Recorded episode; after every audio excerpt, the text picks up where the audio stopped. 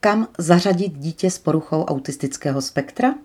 Do běžného nebo speciálního vzdělávacího proudu? U běžných škol k výběru školy přispívá takzvaná spádovost, což znamená, že dítě má určenou konkrétní základní školu, kam podle místa svého bydliště patří a kam musí být ke vzdělávání přijato. Rodiče si mohou zvolit i jinou školu, ale tam již přijato být nemusí. Rodiče vybírají školu často podle pověsti, jakou má mezi druhými rodiči, může jim školu doporučit školské poradenské zařízení, nebo má škola mnoholetou zkušenost se vzděláváním žáků s poruchou autistického spektra. Dítě může ze zařazení do prostředí běžné základní školy profitovat. Dostává se do kontaktu se svými sociálně zdatnými vrstevníky a má tak více příležitostí k učení se sociální nápodobou. Díky každodenním interakcím se učí cené sociální dovednosti. Na druhou stranu pro citlivější a úzkostnější děti s autismem mohou být hlučné a početné třídy zahlcující.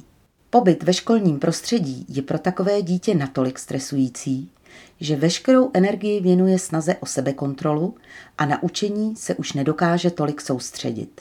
V běžné škole může některým žákům náročnost a pestrost učiva vyhovovat, nebo naopak je na ně tempo příliš rychlé, hodnocení a požadavky na výkon či autoritativní vedení žáka s autismem nadměrně stresují. Na psychické vyčerpání, které se dříve nebo později dostaví, reagují depresí nebo afekty. Nevýhodou běžných škol je mnohdy nedostatečné povědomí pedagogů o autismu. Navíc neochota nebo nedostatek času způsobují, že pedagogové nedostatečně dodržují nebo ignorují podpůrná opatření stanovená školskými poradenskými zařízeními, což jsou speciálně pedagogická centra nebo pedagogicko-psychologické poradny. Ve velké třídě může být problematické zajistit individuální potřeby dítěte i s nastavenými podpůrnými opatřeními a motivací učitelů.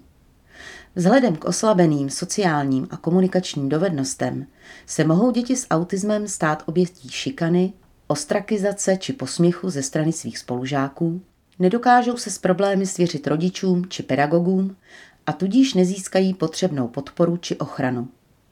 Přítomnost asistenta pedagoga bývá vhodná nejen během vyučovacích hodin, ale i během přestávek, kdy pomáhá dítěti rozvíjet kontakty se spolužáky.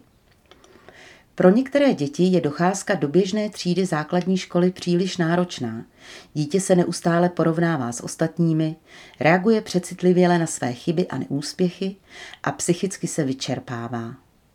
Jeho vývoj stagnuje nebo dokonce regreduje. Mohou se přidávat psychosomatické obtíže a emoční labilita, navyšují se jeho pocity odlišnosti a osamělosti. Instituce se speciálními vzdělávacími potřebami – Někteří rodiče upřednostní zařazení dítěte do instituce, která se věnuje edukaci dětí se speciálními vzdělávacími potřebami. Mohou to být děti se senzorickými poruchami, s lehkou poruchou intelektu, s kombinací různých handicapů vyžadujících speciální péči nebo děti s poruchami řeči. Tyto třídy mají menší počet žáků a často v nich funguje asistent pedagoga. Přístup díky tomu může být více individuální a výuka šitá na míru jednotlivým dětem tak, aby byly naplněny jejich specifické vzdělávací potřeby, styl a tempo učení. Je zde více prostoru na opakování a upevňování učiva.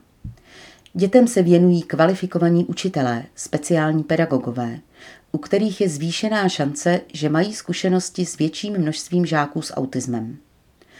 Dostávají tak nezbytnou podporu, kterou potřebují, aby ze svého vzdělání mohli vytěžit maximum. Děti mývají k dispozici specifické pomůcky a služby, například multisenzorickou místnost Snouzelen, určenou pro rozvoj smyslového vnímání a k relaxaci, logopedii, ergoterapii, fyzioterapii. Škola také zajišťuje různé mimoškolní aktivity, uspůsobené dětem se speciálními vzdělávacími potřebami, takže jejich účast není nijak rozporována, jako se tomu stává na školách běžných.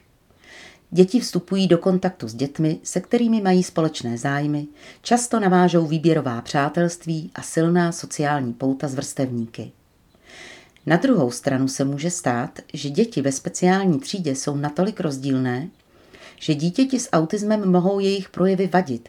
Někdy se liší i věkem, proto pro ně může být obtížnější najít si kamaráda víc než v běžné škole.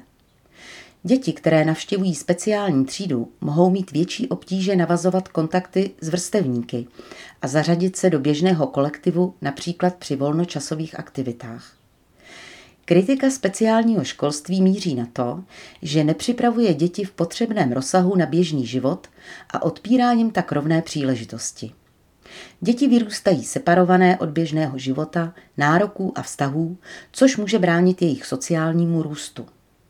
Na druhou stranu, pokud je docházka do běžné školy pro dítě traumatizující, může dojít k tomu, že sociální růst je také zastaven, neli dlouhodobě poškozen. Díky individuálnímu přístupu mohou být děti ze speciálních institucí lépe vybavené do praktického života a tudíž i samostatnější. Nevýhodou speciálního školství je, že docházka může být vnímána jako stigmatizující. Skupina dětí s autismem se střední a těžkou poruchou intelektu je zařazována na základě doporučení školského poradenského zařízení do speciální školy.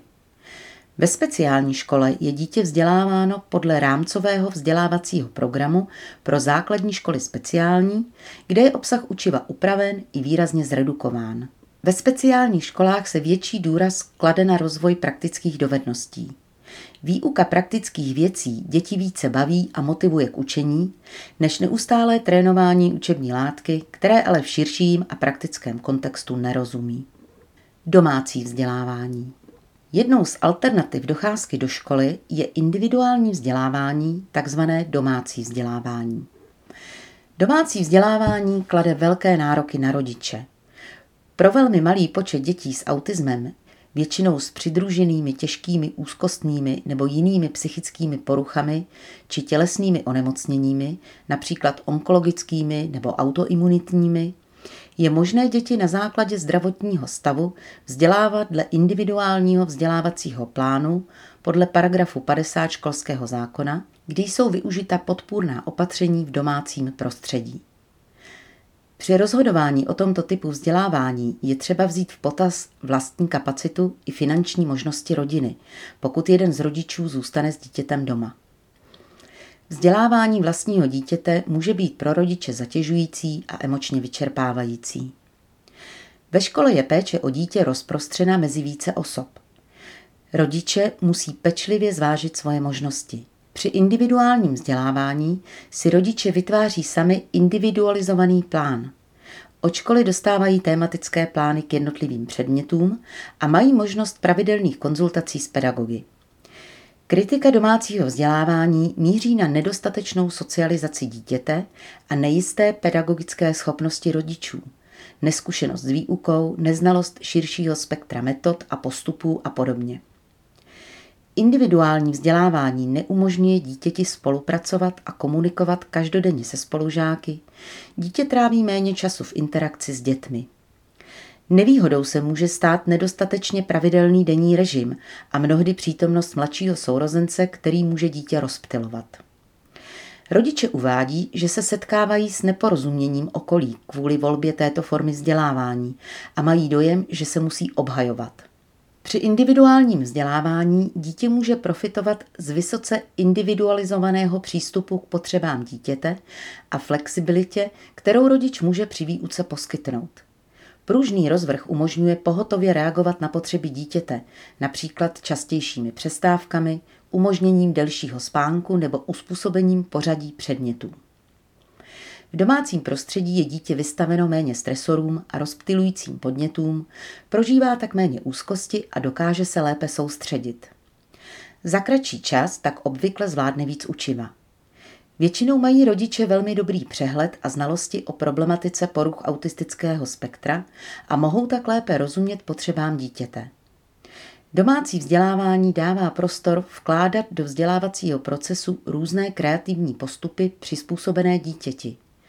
Například pokud má dítě rádo dinosaury, může procvičovat matematiku počítáním figurek dinosaurů, trénovat grafomotoriku doplňováním obrázků dinosaurů a při čtení číst knížku o dinosaurech.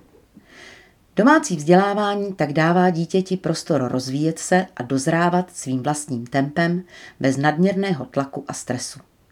V domácím prostředí se rodičům může obtížněji pracovat se ztrátou motivace k učení, zejména v době puberty, kdy dítě nespolupracuje a odmítá se s rodičem učit. Sociální interakce s dalšími dětmi rodič může sledovat, podporovat, korigovat a rozvíjet. Dítěti tak pomáhá k pozitivním zkušenostem s vrstevníky. Interakce v rámci školního prostředí se ovšem velmi liší od kontaktu se sourozenci, známými dětí nebo pobytem na hřišti a nejde o plnou kompenzaci kontaktů s dětmi ve školní třídě, kdy se dítě učí rozeznávat posměšky, šikanu a odrážet provokace a jiné nepříjemné sociální tlaky ve třídě. Kvalitní vztahy s vrstevníky a úspěchy dosažené ve třídním kolektivu rozvíjí u dítěte sebejistotu a sebeúctu. Určitou náhradou individuálního vzdělávání mohou být dětské skupiny.